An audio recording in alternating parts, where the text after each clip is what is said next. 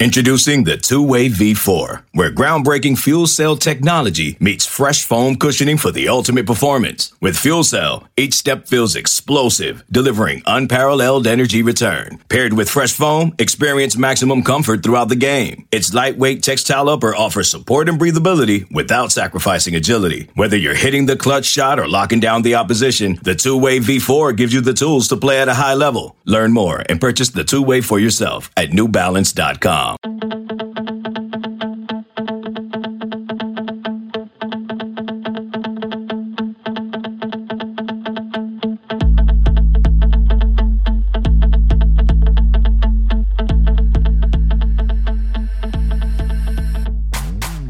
back to the Swamp 24 7 podcast. I'm Thomas Goldkamp here with Blake Alderman.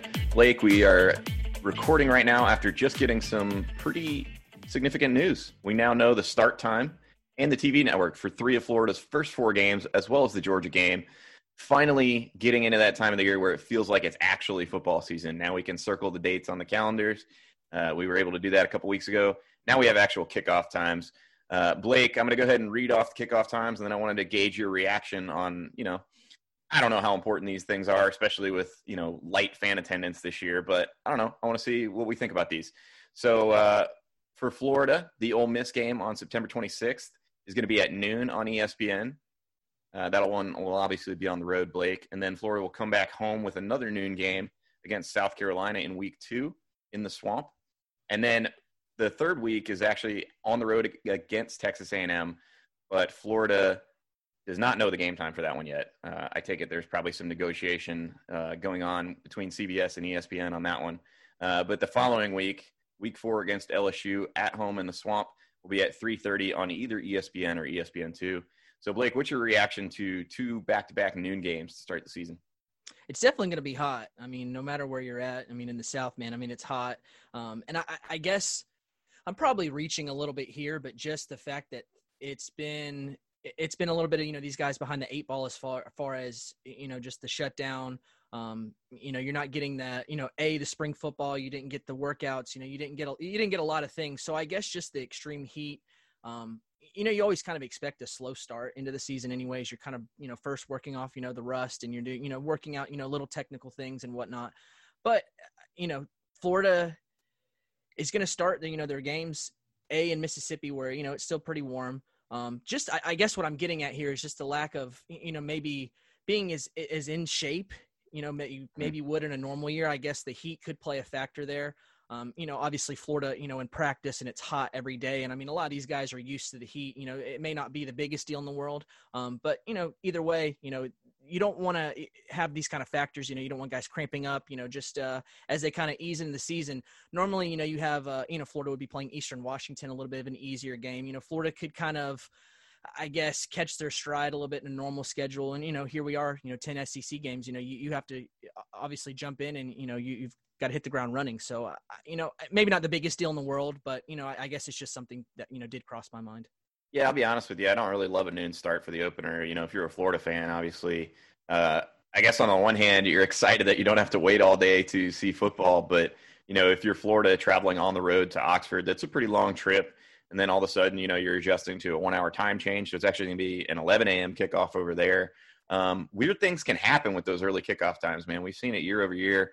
Like you said, in a season opener where you're still maybe trying to work out some kinks, you don't really know what to game plan for against Ole Miss with them having a new coach in Lane Kiffin, new schemes. You don't know who the quarterback's going to be, whether they're going to trot out John Rhys Plumlee or Matt Corral, uh, who's you know obviously a guy that Florida fans are familiar with.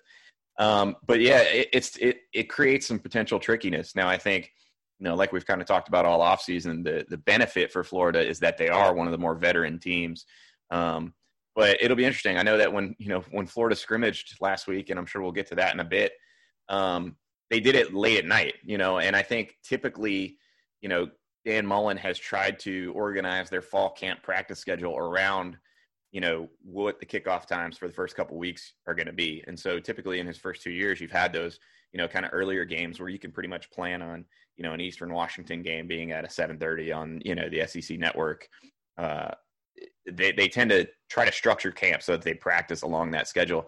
I don't know how you do that with a with a noon game. It's a lot harder to do. Surely you can, you know, they they've got one more scrimmage, I believe, in fall camp, maybe two, if I'm not mistaken. I don't remember. I think they only have one actually uh, before they start to get into game week prep.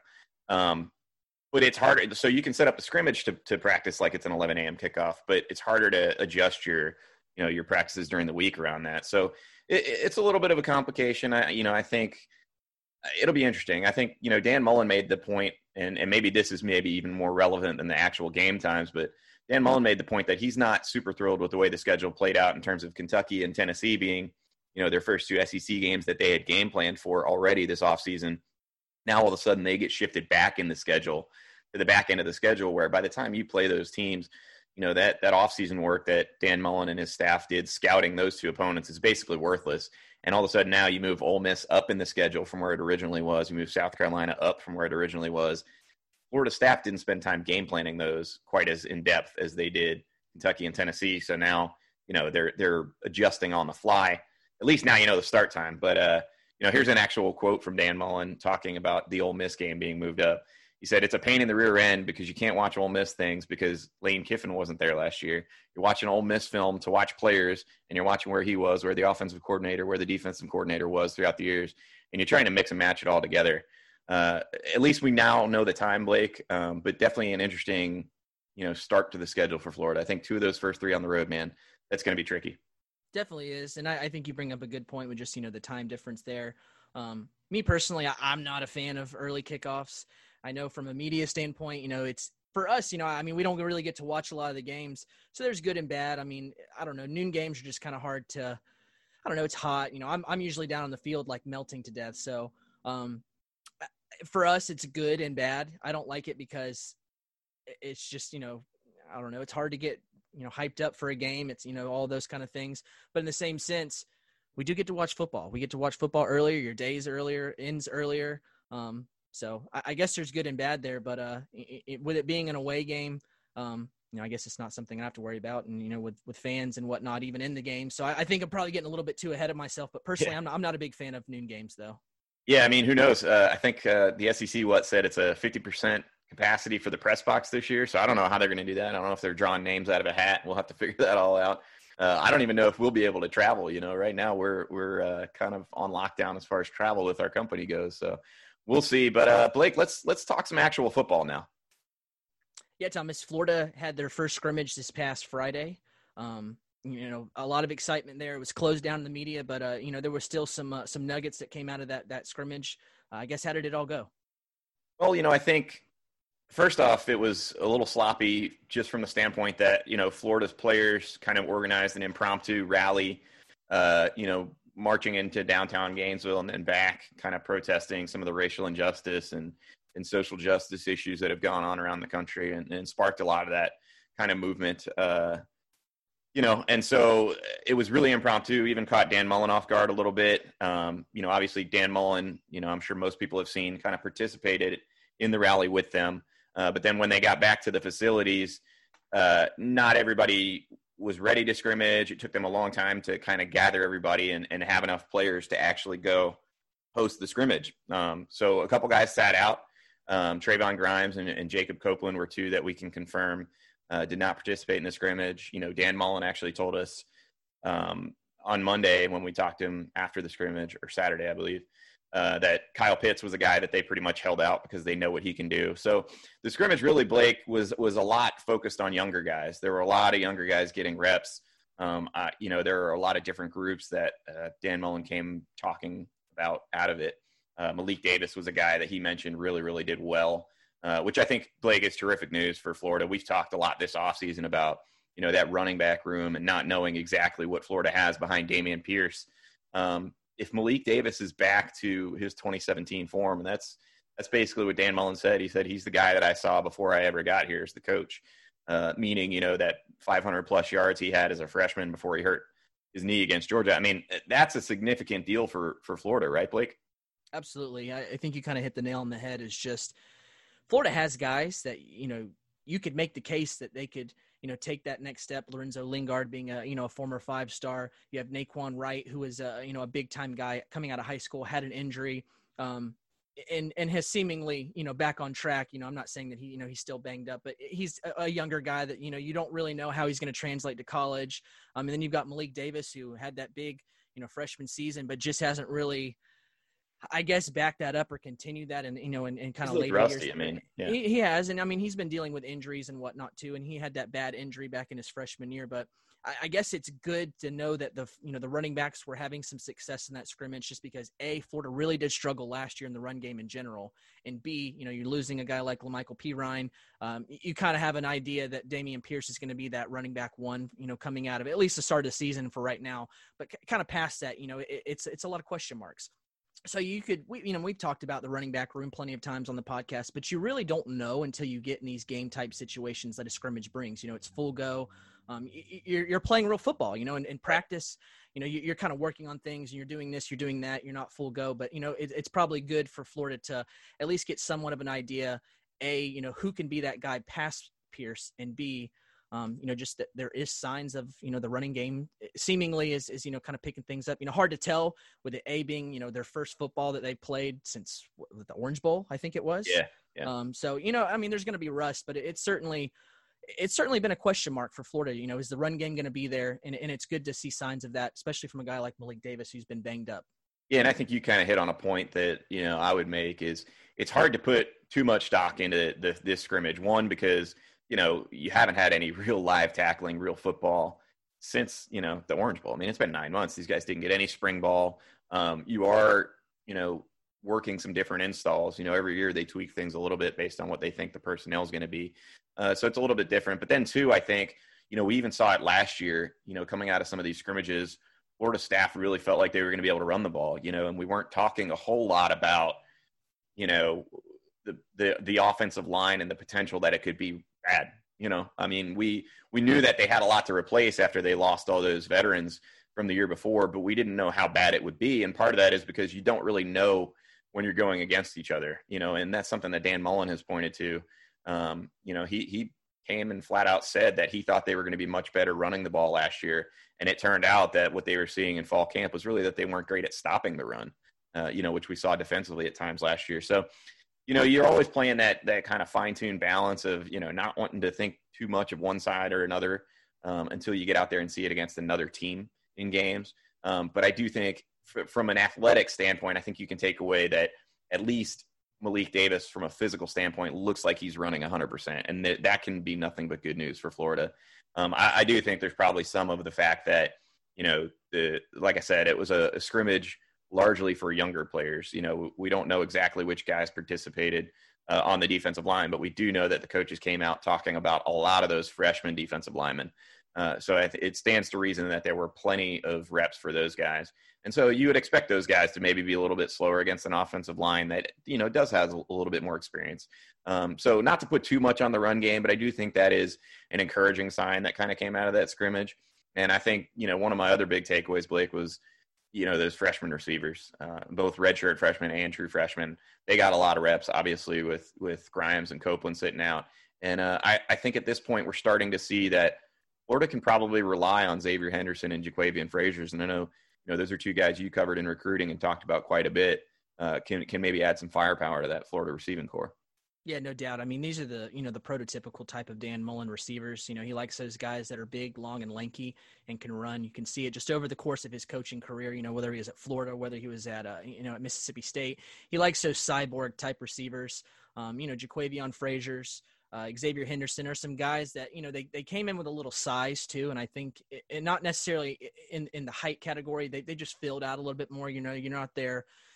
I guess your typical freshman where you you know you kind of look and you see the entire team and you're like, yep, that's the freshman. You know, he, he's the one who looks you know smaller than some of those guys. They're a little bit more physically built, They're and I think that's there. encouraging. Yeah, no, they look like you know D1 college football players, and I think that I think Henderson is just one that eh, he's really interesting in the fact that he's he's got the size, he's got you know NF, you know his brothers in the NFL, he's athletic. CJ was you know really athletic himself.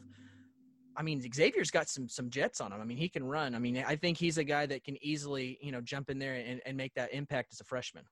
Yeah, I mean, assuming nothing changes with you know guys deciding to opt out last second, and you, you never know. I mean, we've seen guys across the country initially say they were going to play. Ja'Marr Chase at LSU is one that sticks out. You know, I think he tweeted something on like like August 9th that we want to play, and then obviously uh, big news yesterday uh, officially decided to opt out. Uh, but assuming that you know all the guys that we're talking about right now, you know the Copeland, Grimes, uh, assuming all these guys play, I think Florida's going to have plenty of weapons, you know, this fall. I, I, they may be young, and you may have some occasional issues where you you know you bust a route, communication's a little broken. Um, but they're they're going to have guys that can make things happen once they get the ball in their hands, and that's what really I think you're concerned about coming out of a season where you lose four senior receivers. Um, Blake, the other thing, go ahead.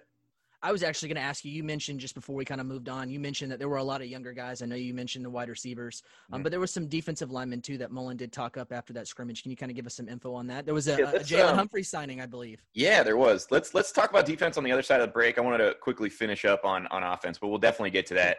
Um, uh, the other thing that was interesting to me from the scrimmage was we didn't hear a lot about Emory Jones, but based on what I've heard, he got a lot of reps, and so did Anthony Richardson. Um, it sounds like Kyle Trask was also limited a little bit. Again, he's a guy that you know they kind of know what they're doing.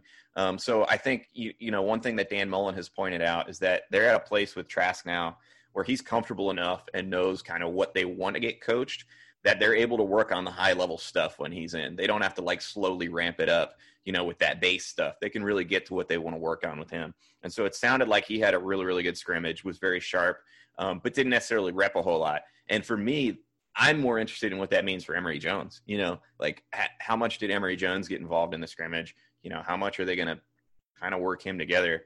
Um, I know we've talked about it a little bit, but Blake, do you do you envision a real kind of two quarterback system? I mean, I know we saw it a little bit last year, but do you think that expands, or do you think it's more or less kind of the same as what we've been seeing?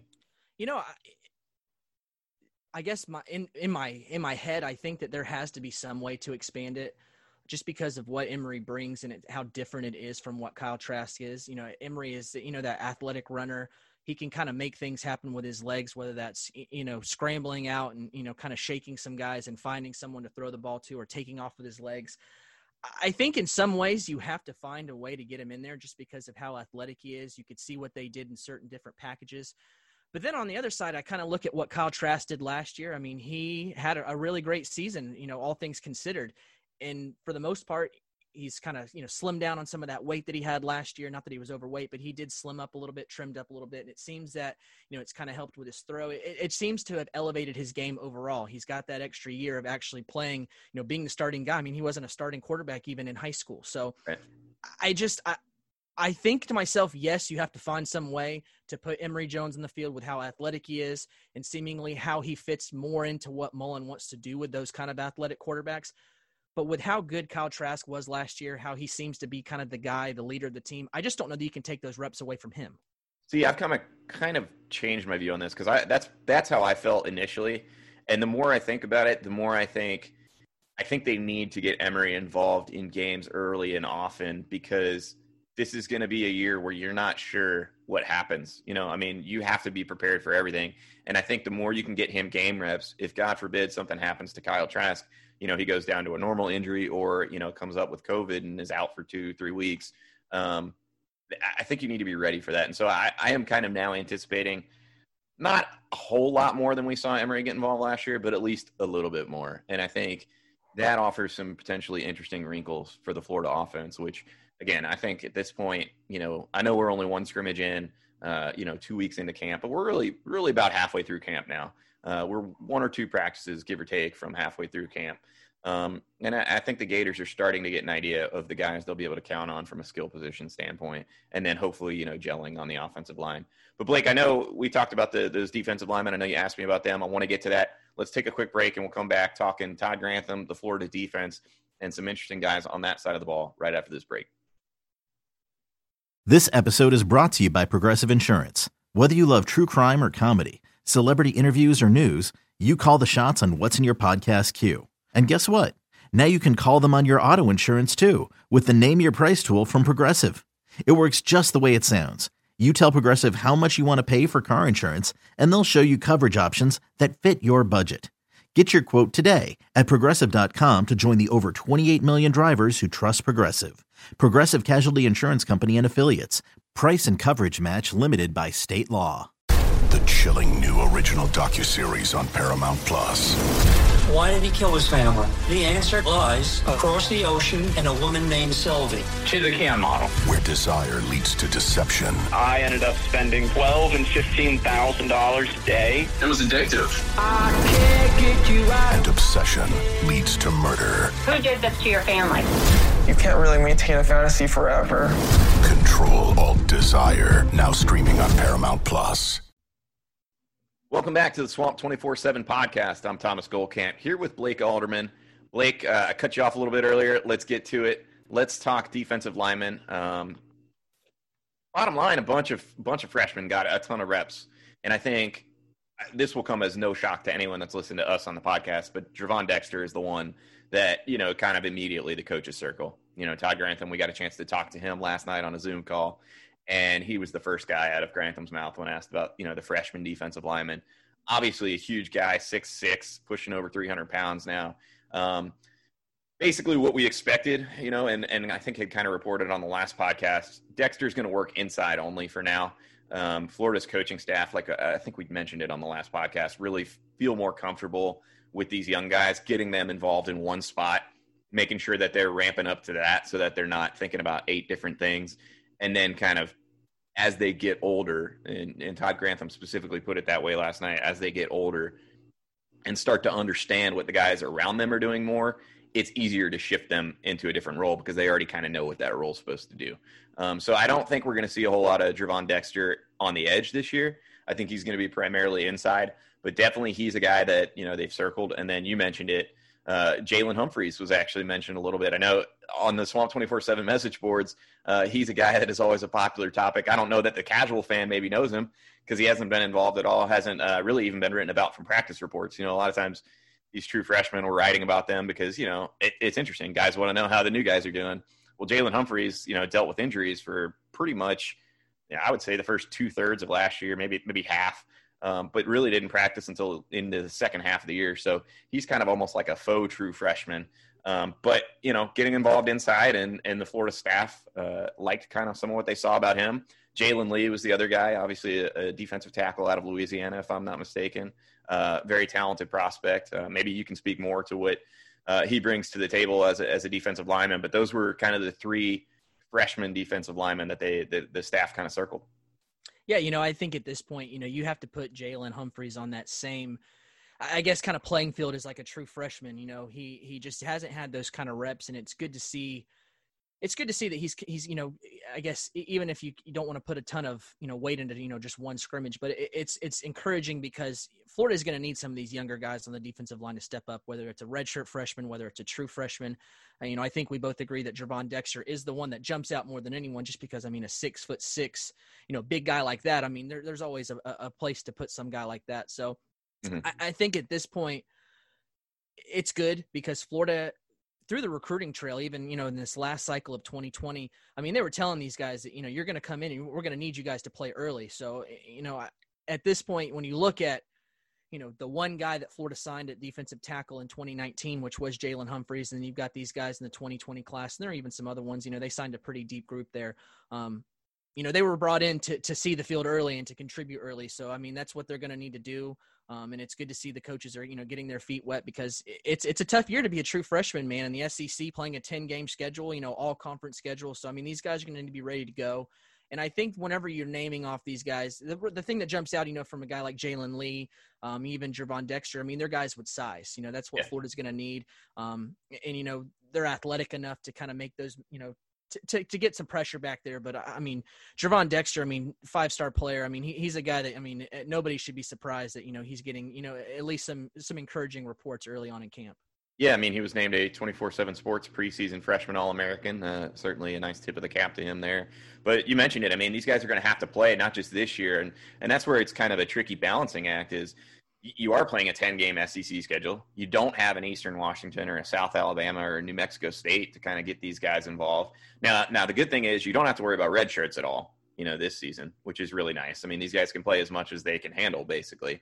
Um, but you know, when when looking at the roster, I mean, Florida is not going to have a single junior or senior at defensive tackle next year. I mean, literally, Not a single one. I mean, you're losing to Daryl Slayton, Kyree. Well, okay. I actually I say that. Let me back that up. In a nor- if if things were normal, Florida would not have a single junior or senior. I guess theoretically, some of these guys could come back since you know this year is technically like a non-counter year for eligibility. Um, but you know, assuming all those guys were to follow the normal track, there's there's no players in between the senior class and those freshmen. So they're going to have to play. They're going to have to play early, and it's it's going to be interesting to see how these coaches handle the balance of okay, we don't want to overwhelm these guys. We don't want to involve them too much before they're ready, but we're also going to need them next year. Um, and so I think you know, getting these guys that many reps in this scrimmage was a big deal, and kind of seeing which ones can handle themselves physically uh, versus guys that are just overwhelmed mentally. I think once you know the guys, you know, that are capable of doing it physically, it's easier to start to kind of simplify things, tell them here's what we're looking at, and then slowly build on that base knowledge. Uh, and I think that's what Florida's coaches are using this scrimmage to do. Um, you know, we know that Florida likes to rotate liberally up front. That's kind of their thing. You know, they like to keep guys fresh into the fourth quarter we've seen that pay off time and time again. You know, that Mississippi State game in 2018. Um, you know, countless examples. Auburn last year. That's kind of their bread and butter. They like to get these guys involved, and these guys are definitely going to play. Um, I think edge rusher is just as interesting too. That's a spot that right now maybe Florida has a little bit more experience, but we don't really know in games. You know, we talked to Todd Grantham last night, and obviously Blake Brenton Cox wearing the number one jersey is a guy that has everybody's attention. Another former five star prospect that Dan Mullins brought in via the transfer portal we don't know what he looks like. I mean, obviously everybody's raving about his work ethic. Um, we saw him get on the field at Georgia, and we've talked about that. Anytime you can do that in a star-studded place like that for that defense as a true freshman, it says a lot about you. Um, I, I, thought it was interesting last night in talking about Brenton Cox. Todd Grantham brought up that they've really worked on a lot of fundamentals with him. Really made it sound like they've cleaned up some things that maybe were a little bit sloppy, or you know have added some fundamentals, some technique that maybe can help him become kind of that Jonathan Greenard type player for the Gators. Um, but Blake, when you when you look at that rush end group between Brenton Cox, Jeremiah Moon, Khris Bogle, I guess you could even include uh, a Diabate because they've talked about him in that role as well. Even though we expect he's going to play some linebacker too. Uh, who are the guys right now that you're kind of most excited about? You know, I'm excited for Brenton Cox just because whenever you bring a five star guy in like that, um, and you see just the rave reviews, you see him getting the number one jersey, which you know Florida doesn't really give that thing you know, they, they what's Mullen's, you know, quote, he says, you got to be a dude to wear number one or, or something yeah. to that effect. I mean, it, it shows that they, A, think very highly of him.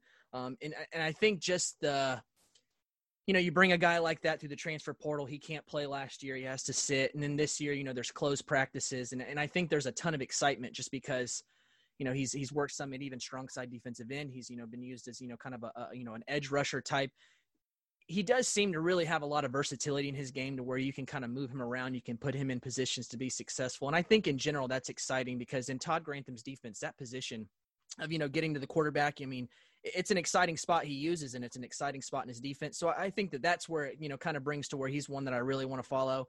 Um, but, you know, I go back to Khris Bogle. You know, you look at what he did last year as a true freshman. Um, and I think that he looks a lot more physically developed just from, you know, from last year to this year, from just the clips we've seen of him. And I think that when you're going to be able to move Brenton Cox around at some, you know, some strong side defensive end, it obviously depends on the personnel and what they're doing. But I think that whenever you have, I don't know, just the thought of Brenton Cox playing some strong side defensive end and having Khris Bogle on the other side, you know, you know, kind of being that edge rusher guy, I, I think it's very exciting to think of that possibility of Florida's defense, you know, kind of making that chaos in the backfield and what they can bring. Yeah, and I think you need another guy that you can count on to be kind of an every down guy, and I think they they believe Jeremiah Moon can be that guy. And and I, again, I go back to health being the big issue there. You know, he's got to prove that he can stay consistently healthy, uh, but he's definitely a guy that has flashed some. But I think Khris Bogle, based on you know kind of tapping sources and talking to to you know people in the program that are out there at practice and seeing what's going on, they're they're raving about Khris Bogle. Uh, like you said, I, I was extremely high on him last year. I thought, you know, obviously when you looked at him physically, it didn't look like he'd be able to handle the SEC. I mean, just just very bluntly, he looked too too too lean to be able to handle the edge, and he just didn't play that way. He played much stronger than that. I think now you see that he's bulked up a little bit. He he's potentially a guy that I think, you know, I, I, I know Diabate was kind of the one that we circled and, and really, I guess you would say was more the breakout player between the two last year. But I think Bogle's the guy this year that's going to really turn some heads, potentially nationally. Um, you know, and I think he's got the versatility to, like you said, do a couple different things the same way that Brenton Cox can. Um, yeah.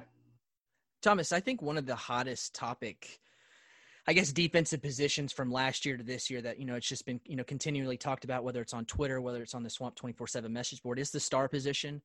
Florida kind of shopped some guys around last year at that position. You know, they used Trey Dean. I don't know that that really worked. They put Marco Wilson in certain situations. Um, I guess have you heard anything on that position just kind of so far through camp? You know, it seems like Florida is kind of shopping some guys around, eh, regardless of what position, just to kind of see, you know, cross train what they do and how they move guys on defense. But I guess, are there any early returns so far at that star position? Yeah, I think shopping around is probably a good way to put it. I, I don't know that we're going to see one player lock down that spot, a la, you know, a Chauncey Gardner Johnson, you know, where he was kind of the guy throughout the whole year, even CD Deuce. That's CD Deuce, man. Name change. I always forget that. Um, but I don't know that we're going to have one guy that that you know is full time always in that role. And I think that speaks a little bit to you know what Chauncey was good at. He's he was physical enough to come up and play the run, but also had the coverage ability to kind of hang one on one with people in coverage. And I think that's why you saw him get on the field early for the NFL in the NFL for the Saints. Um, I, I, think Florida's going to try a lot of different guys there. I think Amari Burney is probably your quote unquote primary starter. Um, but I think he's going to more man that role against teams that have kind of a bigger guy in the slot. You know, a guy that's not necessarily a burner at receiver. Um, and and in that way, he can kind of help you against the run as well. Um, I, I, think Marco Wilson will occasionally slide inside. And again, we talked about that a little bit last episode, I think, where that kind of depends on who steps up outside. If they get another guy outside, like a you know a Jaden Hill ends up looking really good outside, where they feel comfortable kind of sliding those personnel around, I think Marco is the guy that matches up maybe a little bit more with a speedy receiver. And you know Chester Kimbrough is another guy that can do that. I think in that spot. You know Trevez Johnson's a freshman that they're going to work in there. Um, I think it's going to be a little mix and match. You know, I mean, Florida's defense does that a lot as is, kind of at every position. You know, with guys moving between Buck and inside linebacker, or Buck and outside linebacker, or Buck and strong side. They they like to have that flexibility, and I think you're going to see that a lot this year because I'm not entirely sold that Amari Burney can be a Chauncey Gardner where you can just leave him out there against every type of matchup. Um, but I do think Florida has the flexibility, knowing that Marco Wilson can step inside, and I thought played I thought really played his best football in the nickelback role last year as opposed to outside. Um, you've got the flexibility to do that. So I think I think that's mostly what we're going to see, and and I think that flexibility extends even to a place like linebacker. You know, I think Ventrell Miller clearly is the guy right there. And talking to Todd Grantham was actually interesting, and actually getting to see Ventrell on a Zoom call last night. He's definitely slimmed up. You know, that's something that Todd Grantham pointed out. Um, so I think Florida's trying to get, and we've we've talked about it. They're trying to get more athletic across the board defensively. They're trying to get faster. And I think this is going to be one of the fastest Florida defenses we've seen in a while. You know, between you know Diabate getting some snaps inside at linebacker. I just really I think this Florida defense is just oozing with potential, just from an athletic standpoint, Blake. Yeah, I would agree with that. When you just kind of look at the guys they've recruited, uh, especially on defense, you you've got a lot of guys that are very athletic. You've got a guys that can kind of cross train and play at different positions. So you know there, there's not only some versatility that Florida's getting more and more on defense, but they're also getting more athletic. We've talked about the linebacker position that they continue to add those athletic guys. And I mean, a guy like Gervon Dexter on the defensive line, you know, with his size, I mean, he's athletic too in his own. Um, you know, just the you know the Buck guys that Florida's brought in. You look at you know a guy like Mohamoud Diabate, um, and even Khris Bogle, who were you know kind of on the shrimpier side coming in as freshmen. But despite that smaller size compared to maybe you know some other guys on the depth chart that have been in that college weightlifting program, I mean they still held their own their freshman year. So I think that that's a good point that you bring. That Florida's defense is getting a lot more athletic and they have a lot of options. You know, that's the thing that I think is the theme right now on defense. They have a lot of options at every position. You know, not all of them are proven. You've got a lot of young defensive linemen. Really, at linebacker, nobody's really proven there. I mean, Ventrell Miller, you know, he started 11 games and has done well, but outside of him, you just don't really know what you're getting. You just know you have a lot of potential options that have good upside. Uh, I think the same is true at safety, where we haven't really talked about a whole lot yet. And it's funny, and I know Swamp 24 uh, 7 subscribers will probably get on me for this because I sound like a broken record at safety.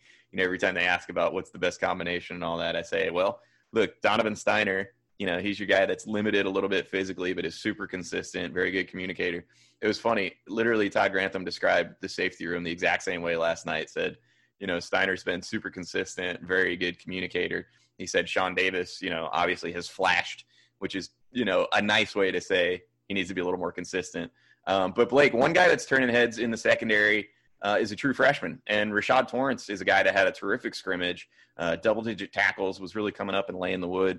Um, I don't know if you saw him much as a recruit. Uh, maybe you can speak to him a little bit, uh, but he's a guy that certainly has caught everybody's eye early on in fall camp. You know, it's funny that just coming up as a recruit, I mean, this was a tackle machine. I, I don't have the numbers exactly in front of me what he put up, you know, as a senior, but I mean, he was – Eh, I mean, he had a, a, ton of tackles. And I think that whenever you come in as, as a secondary guy, you can be athletic, you can do this, you can do that. I mean, you can you can be the perfect package. But if you're a guy that can come in and maybe you're not as athletic or maybe you're not as fast or maybe you don't do this but you don't do that, but you can tackle, I feel like, you know, those guys that are very physical and, and can tackle, those are the guys that see the field earlier. And I think that that's something that has has kind of always caught my eye from just watching Torrence on tape um, is that he is, you know, he's all over the field. He's sideline to sideline, and he's very aggressive. And I mean, he, he, like you said, I mean, he, he will, you know, just run through you. And I think that whenever you see the pictures of him now, um, always kind of a bigger frame, you know, muscular type of safety. But I mean, the pictures of him now, just from the little bit that he has been, you know, just kind of working out that college level. I mean, being a, an early enrollee is great. It does get you those things. But I mean, he didn't get the benefit of a normal year of, you know, kind of the strength and conditioning. And even now, if you look at the pictures of him now, I mean, this is a, like how old is he? Like 18 19 year old kid? Like i mean he looks like a like a grown man out there. So i, think that um I, am excited to see how he goes from here because i think that that physical standpoint he brings I, I think he i think he brings something a little different than some of the other guys that florida brought into that position. Yeah i agree. And you know i'm trying to think of like safeties that have been talked about you know by people in the program the way rashad has in the last week or two as a true freshman. And the only ones that really come to mind in the 13 years that I've been closely following and covering UF football, I think there's three. Keanu Neal was a guy that right off the bat came in and everybody was just blown away by how hard a hitter he was. Matt Elam and Major Wright. Those are the three guys that I remember initially, like right off the bat in fall camp.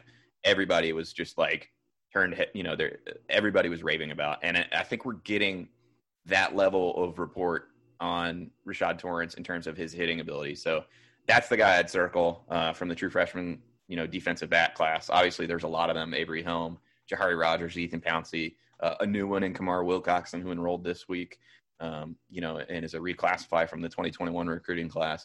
Uh, but Rashad Torrence, I think, is a guy that Florida fans are going to know for a long time to come. Yeah, no doubt. I, and again, I you know just kind of looking at what he did in his senior year of high school, um, you know, and, and being that early enrollee type, and a, thinking of him and kind of you know just those guys you named off that you know kind of comparing him to he does have a lot of similarities to Keanu Neal, you know, just with, you know, the heavy hitter kind of filled out there. But I think the biggest comparison between those two for me, just from covering them as recruits, was they were very mature for their age. You know, they, they were guys that were no nonsense. They're going to come in, they're going to work hard. You know, they're like a sponge and they're going to soak up the coaching. So I think that, that, that that's another really good trait that he has. And I, I think of those guys you named. Um, I, I think I, I, get kind of, uh, you know, just some glimpses of Keanu Neal in his game. And I think that's a, a really good comparison. Yeah, definitely not a bad one. No, not at uh, all. All right, Blake, it's September 1st, which uh, is apparently an important time on the recruiting calendar. Can you quickly fill us in on, on where we're at with recruiting right now? Yeah, definitely. September 1st marks the first day that college coaches can can initiate contact with guys in the 2022 class, you know, those junior guys. Um, Florida has already offered, I think when I looked today, they had somewhere around like 164 165 total offers in general in the 22 class. Um, but it's it's been kind of tricky how you do those communications. You can obviously send these guys mail. Um, if if a prospect calls, you know, the coaches, you know, they get their numbers. You know, there are plenty of ways. You know, a college coach uh, reaches out to the high school head coach, hey, you know, have so and so give me a call. Here's my number. But the kid has to initiate that contact.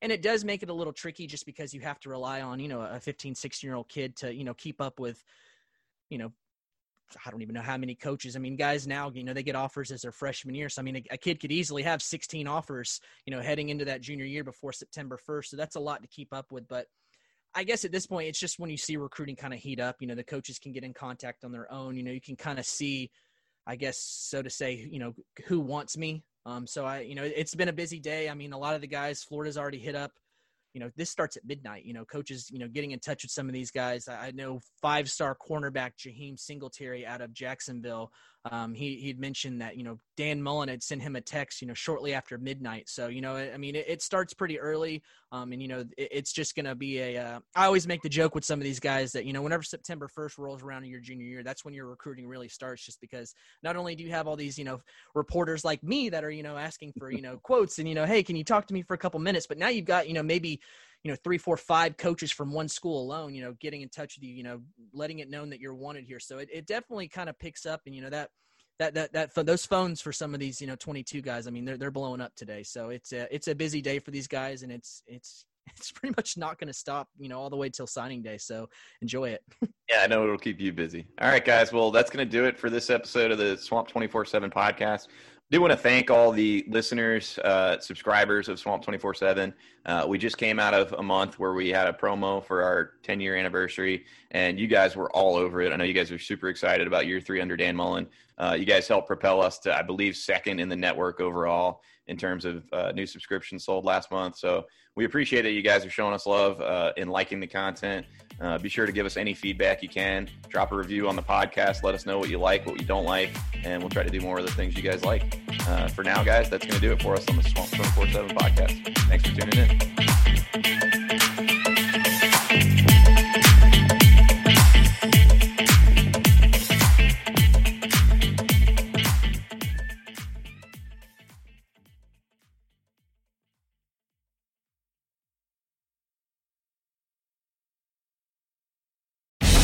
Baseball season is in full swing, which means you need to listen to Fantasy Baseball Today, part of the CBS Sports Podcast Network. Join Scott White, Chris Towers, and me, Frank Stampfl, every weekday as we recap every player from every game. We'll talk waiver wire ads, drops, players to trade for, prospects who could make an impact, and everything in between. Make sure to download and follow on Apple Podcasts, Spotify, the Odyssey app, and everywhere else podcasts are found.